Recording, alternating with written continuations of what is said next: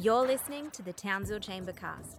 Essential information, ideas, and news that matters to the business community of Townsville.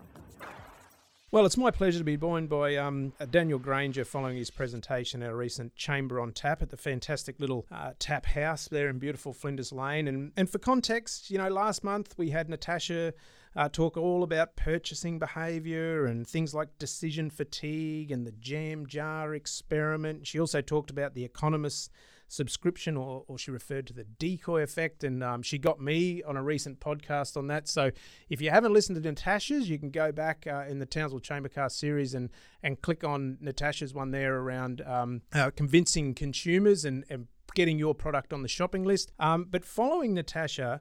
Uh, we had a really insightful talk from from Daniel, and and he investigated a little bit more of you know moving away from humans the rational model into the nudging of businesses. And then specifically you um, you talked about that consumer psyche through their um, behavioral economics lens. So daniel it's it's fantastic to have you in the studio and and um, so welcome to townsville chambercast. I know this is the first episode with us but i'm sure you'll you'll of course do more thanks ross yeah thanks for um, inviting me. Yeah, no. So look, this the the behavioural economics lens that you were talking about. You referred to um, uh, you. I guess you you set this up into into four categories of the, the nudge concept. And we'll talk about those today. There was trust, time, chance, and and value. But talk to us a little bit about this um the, the starting point or this nudge concept to give our listeners a bit of an idea of that and, and how they can um, start to think about that when they're thinking about their consumers. Yeah, well, nudges and nudging is an interesting concept. It's uh,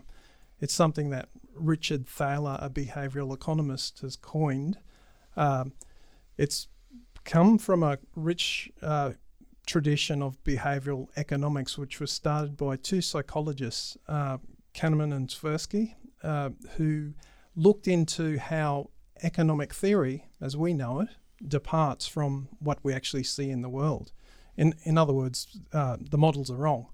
and we're, we're, we're actually noticing this now. And the work of Richard Thaler and peers uh, move in the direction of trying to correct the economic model. And those four areas that you talked about, um, or, or, that I talked about, were uh, central to the economic model being choice, value, time, uh, and probability. So Thaler breaks it down to these simple concepts of um, uh, what he called nudging, and the the parts where we do depart our behaviour, individuals and social level, do, does depart from the economic model we use in marketing, and economics has basically brought uh, the theory behind what is being used in practice and finding other things that can be used in marketing as well. Yeah, so this is uh, this is awesome. I, I absolutely love this stuff because what you've just uh, to a layman uh, described, I guess, is um, you can have all the theory that you want, but as soon as you involve a human, uh, it creates chaos. Yeah, that's correct. yeah, I love it. So, so talk to us a little bit about this this nudge effect. The first thing you sort of talk about there is, I guess, trust and and choice, and you, you sort of you tell us a little bit about that, and let's journey through these four four pillars, I guess. Yep, yeah. great idea. Um, well, choice is something in the rational economic model that um, is something we do perfectly. We make perfect choices. We think of all our different options in this theoretically perfect model, and we know that when we walk into a supermarket, we don't actually do that. We don't consider every single aisle we don't consider every single ad that we've seen on TV weeks and weeks in advance. And we uh, use this idea of our bounded rationality, as Herbert Simons um, has said, uh, where we actually satisfice, where we find the satisfactory solution and sacrifice the optimal solution or that perfect solution. So, choice is rooted in the idea of social preferences and also in the idea of we don't reason perfectly. So we, in a, in a sense, validate our choices by looking at social norms. And we use that every day. So if you think about the color of the car you buy or the type of car you buy, the, the the shirt you're wearing at the moment or the shoes you're wearing at the moment, you'll notice that they're all impacted. Those decisions to purchase are impacted by the group of people around you. So that's the idea of choice as it is used in in uh, behavioral economics.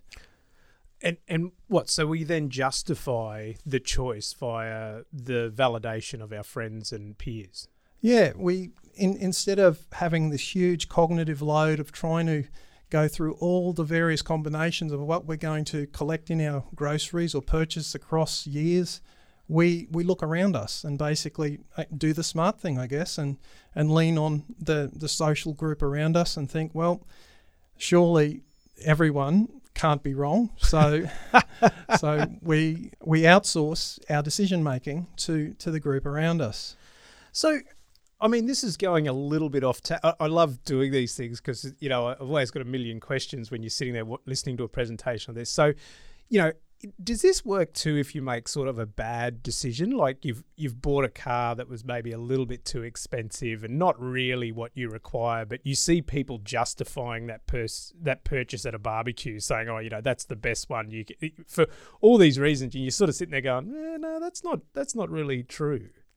Yeah, that, that it absolutely works in the other direction. So Yeah, okay. We, we have heard of the kind of madness of the crowds or the mobs, yep. And and we also know about the wisdom of the crowds. And uh, a great thinker, Francis Galton, did the oxen experiment that we talked about the other night, where he noticed at a county fair that people who were looking to win a dressed ox, which was hanging, basically they had to guess uh, the, the weight of that ox.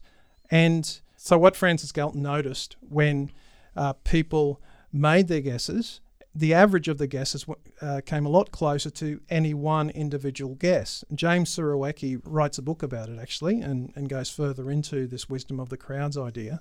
And um, it's a it's a great book to read on So- the topic. So is that what we're going through with COVID at the moment? Like all this sort of, you know, you can't really validate why someone would pay more for. Well, we're talking about cars a bit, I guess, but you know, like. Um, I, I bought a car just before COVID. COVID came and I went, oh, what do I buy a new car for? Now I could sell it for more than what I paid. So is that is that like they're getting validated by other people making that decision? So it seems normal. Yeah, well, we um, noticed the toilet paper uh, Yes. experience Oh, yeah. where where the um, the, that was suddenly something which was in great need.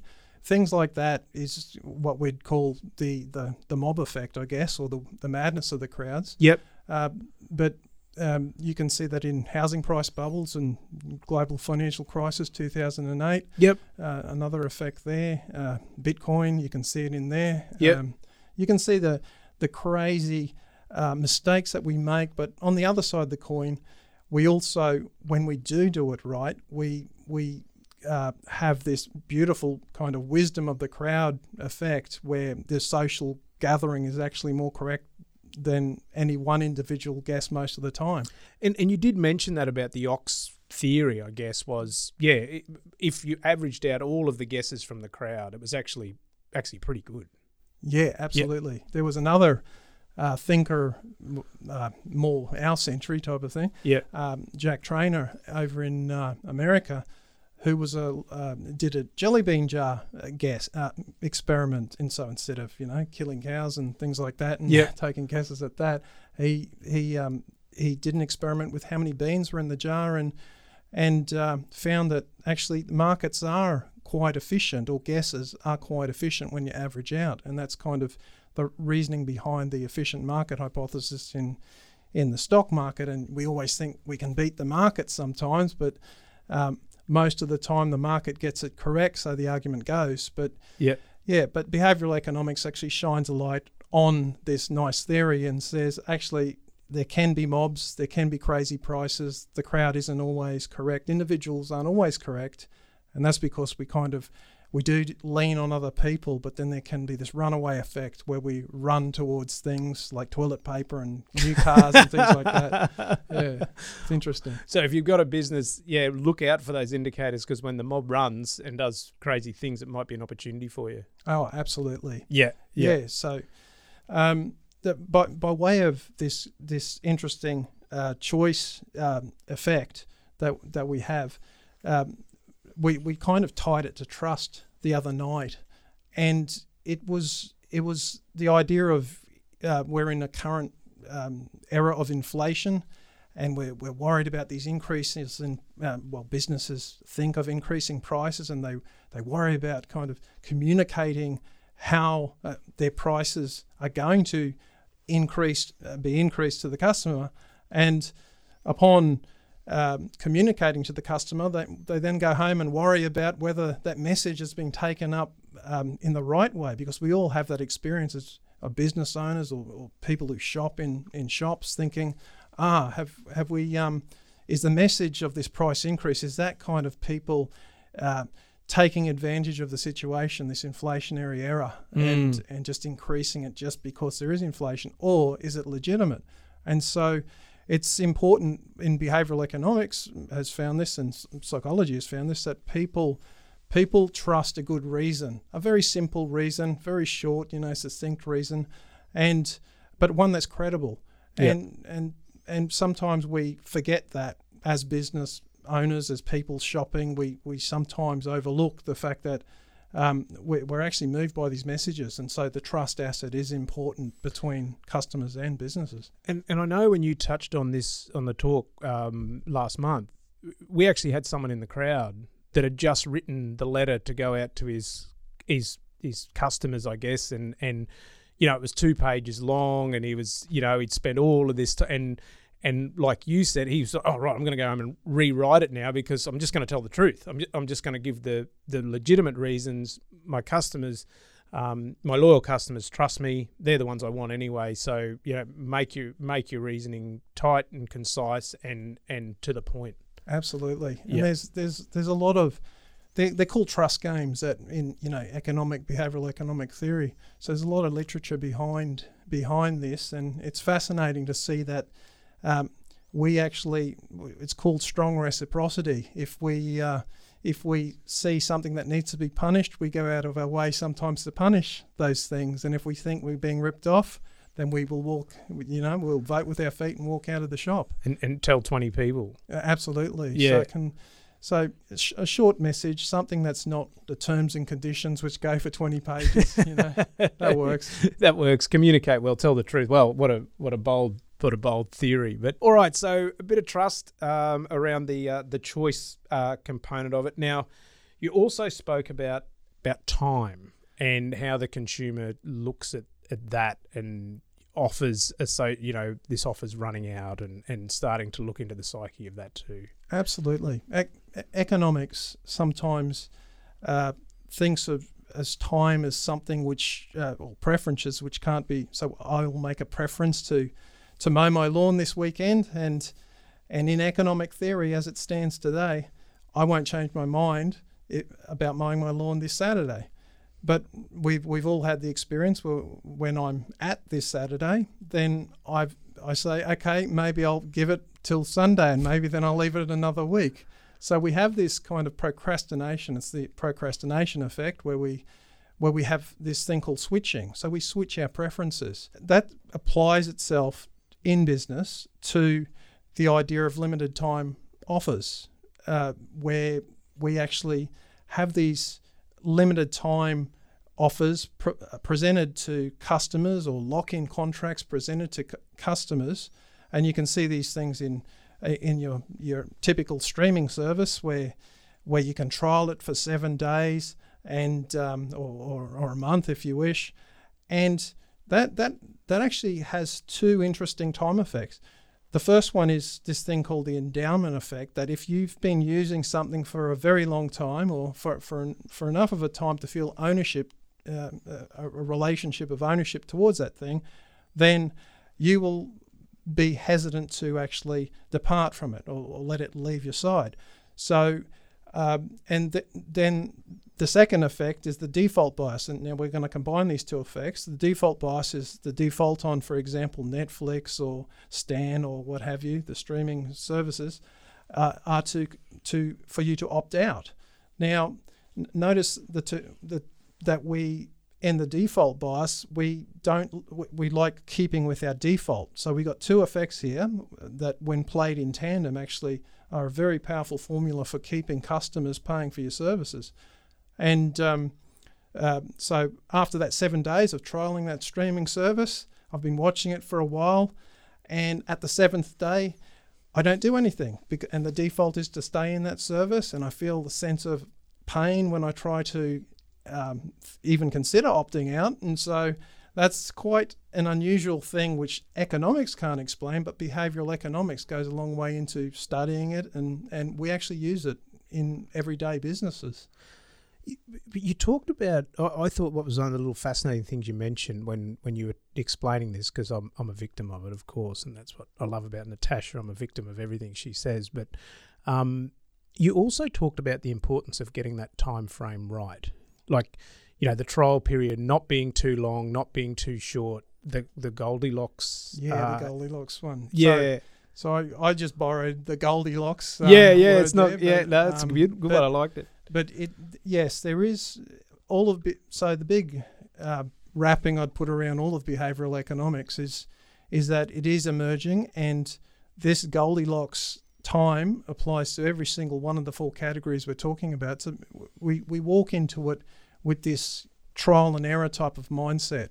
So maybe seven days isn't too long. Uh, isn't rather maybe seven days is too short for people to feel ownership towards a particular product that they're trialing maybe 30 days could be too long because it's starting to eat into your bottom line. Yep. It's an idea of kind of getting the Goldilocks zone right, the right, timing yeah. right.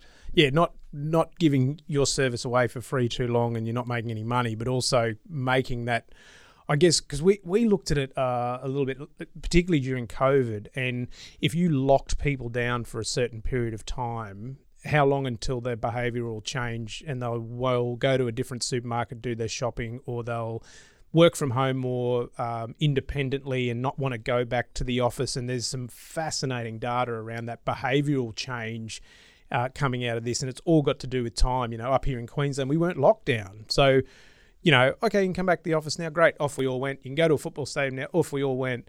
Um, but they're seeing in other states, you know, there's this risk distance, um, and whether the risk is real or not, it's the behavioural change, you know, of of shopping online now. I don't like going to the supermarket. So these are all the things businesses have got to deal with, I guess. Absolutely, as we as we can see with this lockdown and and what we've been experiencing in COVID, uh, we've we change our habits quite quickly. Yep. And that's further reinforced by the fact that everyone's doing it around us. So, yeah, that's right. What yeah. What do you mean you're not working from home? Yeah, yeah exactly. no, no.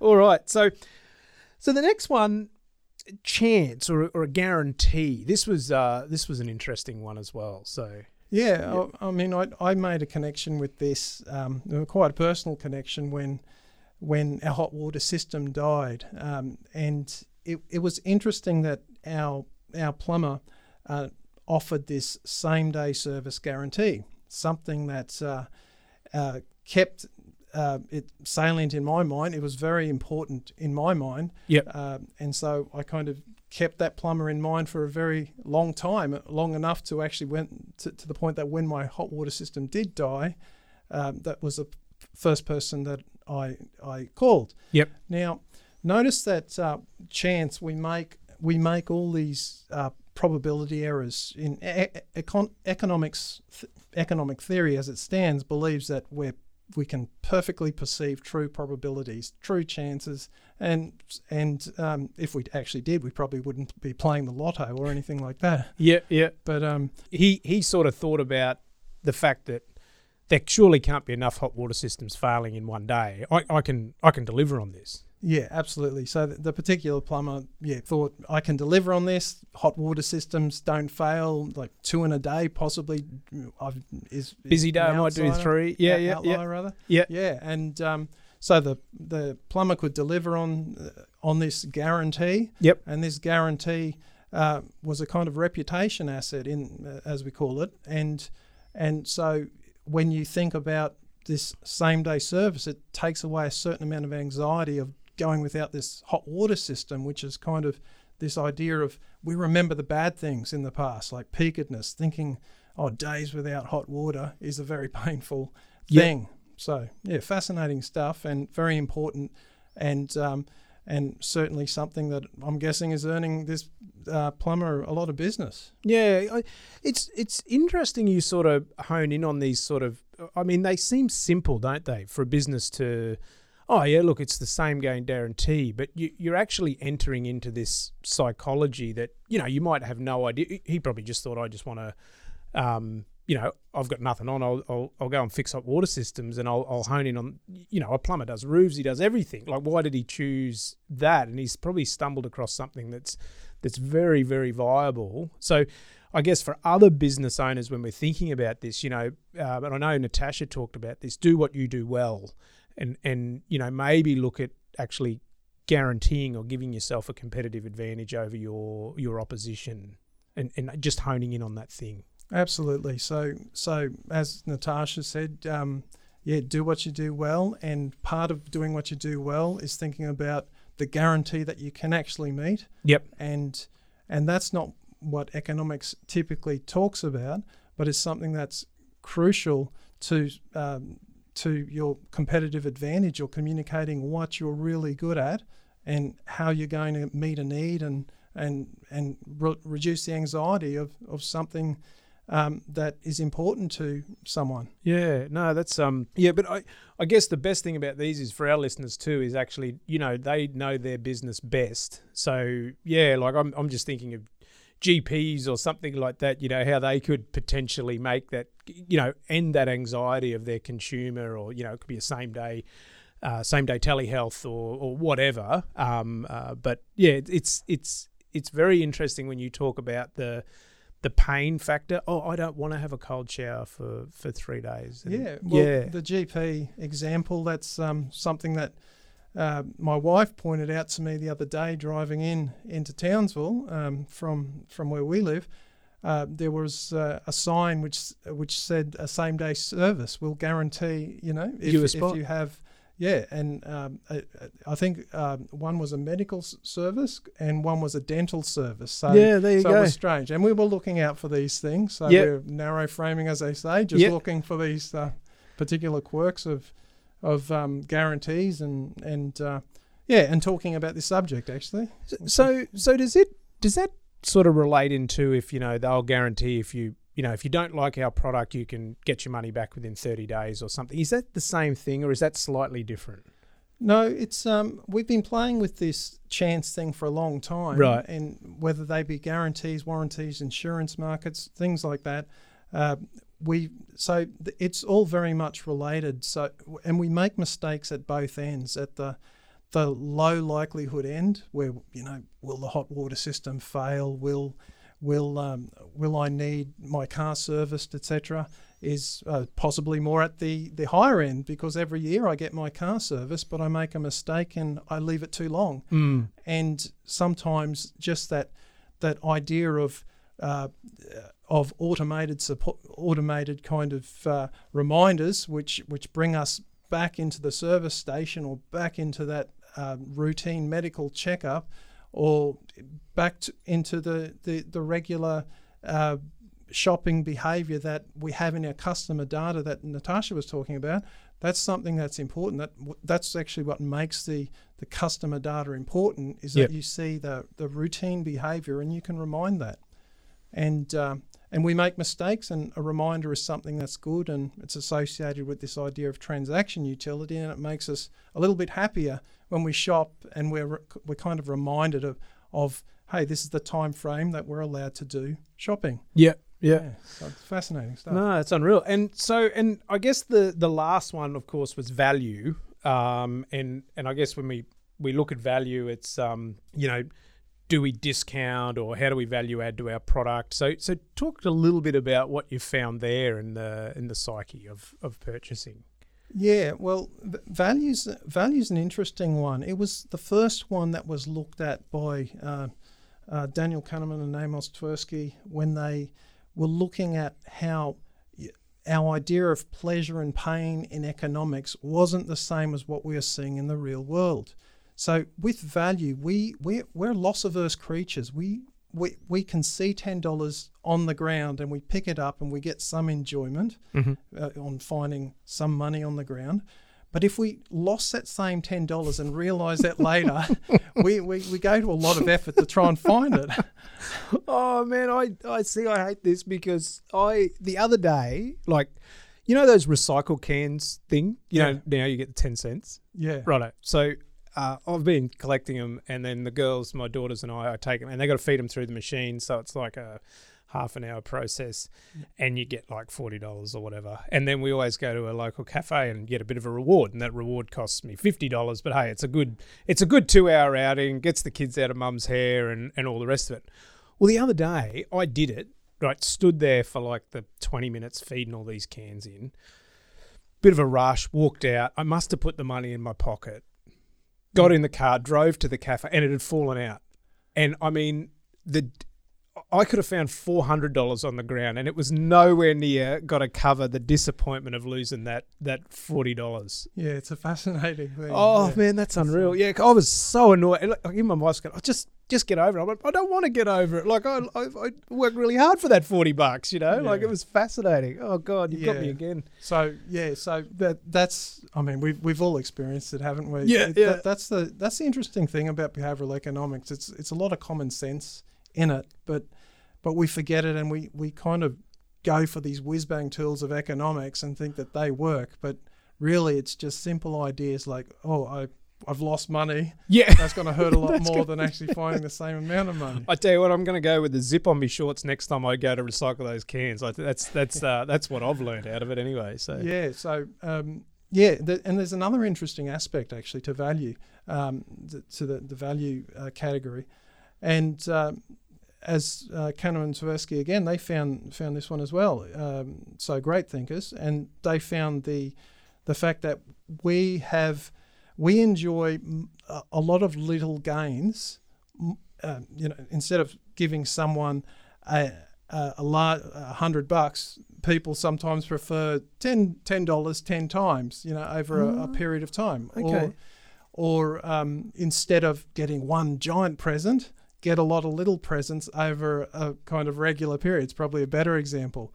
Um, and so that's kind of the idea of segregating gains or, you know, breaking up gains. And this can be applied and is being applied by, by a lot of kind of commercial, um, li- like uh, big level, uh, uh, big level kind of operations, be, be they uh, retail or, or be they just, uh, you know, at the wholesale end.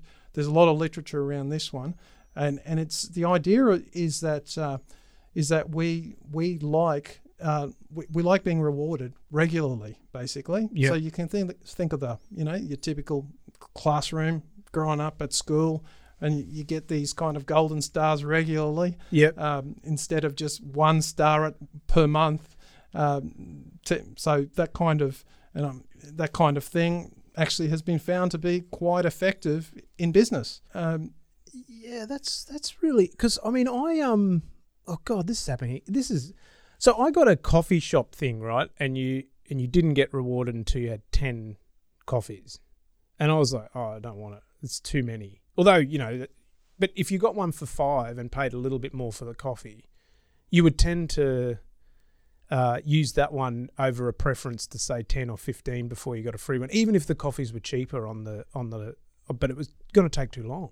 Absolutely. So it, we have to think. Oh, no. It does make you think about Yeah. uh, the the re- rewards you give customers. So we, we've you know in towns where we've got all these shops which have got our details and, Mhm. and they offer us that that reward every fifth visit or Yep. or every you know uh, spend over fifty dollars etc.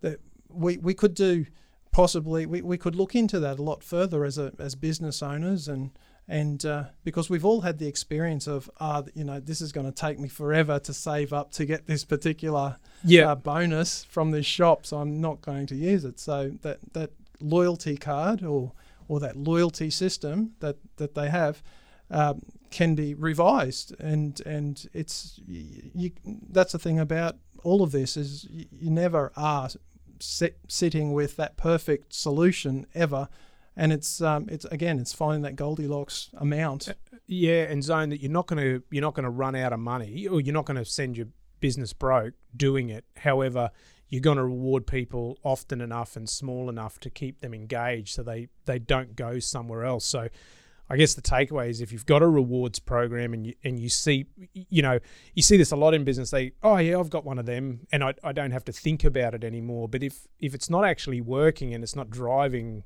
uh, business Yep. it needs to be relooked at Absolutely. Yeah. Absolutely. Yeah. So, I mean, uh, don't see behavioral economics as a Bible. It's just some guide, which is just our common sense sitting there and academics looking into these Tap- things and experimenting and tapping you on the shoulder Yeah, and saying, hey, this stuff actually works. I- I- this is what I love about doing these podcasts with you and, and others is as soon as you start to listen, and I know even you know we do it over a beer, obviously, so we're, we're probably um, uh, we, we're even worse. But even you know doing it now in the podcast room, you're like, oh, that happened to me. They got me. And Natasha's shocking at it. She she she's brilliant. She can just hone in and, and sort you out. But Absolutely. I mean, look, just in a, I, I guess, a real quick uh, roundup. I mean, this is pretty. I, I could talk to this for, for hours, as as, but um, the the idea, I guess, what we've covered today um, is around trust and choice, time, chance, and and value.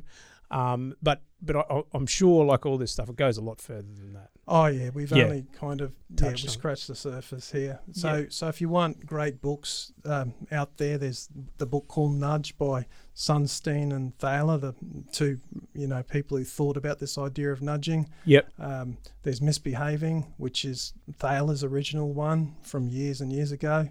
Uh, there's um, Kahneman and Tversky's books out there um, by Dan Kahneman, actually, because Tversky's passed away.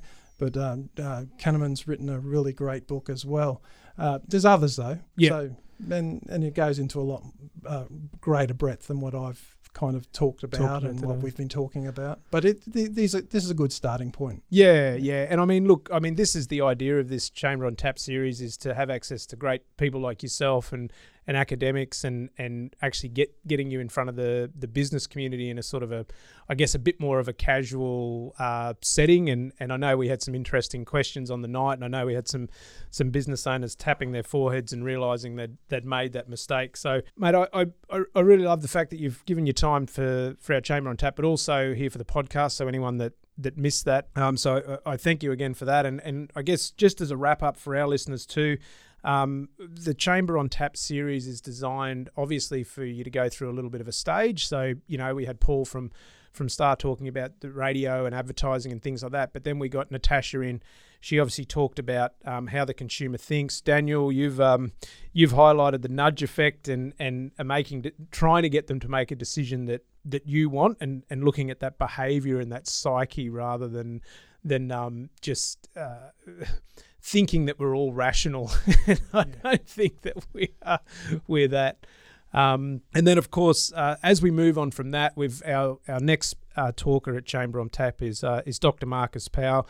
He's the senior lecturer at entrepreneurial management, and uh, hopefully, the theory is now that we've got your business uh, selling more and touching on the psyche of it. Um, uh, Dr. Powell can uh, can help us manage all this extra business you're getting and, and how to scale your business sustainably. But um, yeah, thanks again, Daniel. Is there anything you want to leave us with, mate, or is there any other other? Oh, I just want to say um, thanks, uh, Ross, for the, the opportunity to speak at this Chamber on Tap. I think it's a great idea to bring the uni and the and the community of the business community closer uh, together. Uh, I think um, the the benefits go both ways. It's really it's really great initiative. Yeah, no, thanks, mate. And uh, yeah, we got to thank our corporate partnership with JCU, obviously, and obviously Damien running the MBA program out there now and and connecting us all together. It's uh, it's just fantastic. And yeah, I um I just can't believe how you guys know what we think and know what we do. I think it's just uh, it, it it's it's got me thinking about a whole new level, to be honest. So No, fascinating stuff, isn't it? Yeah. And no, I'm sure we, we don't know what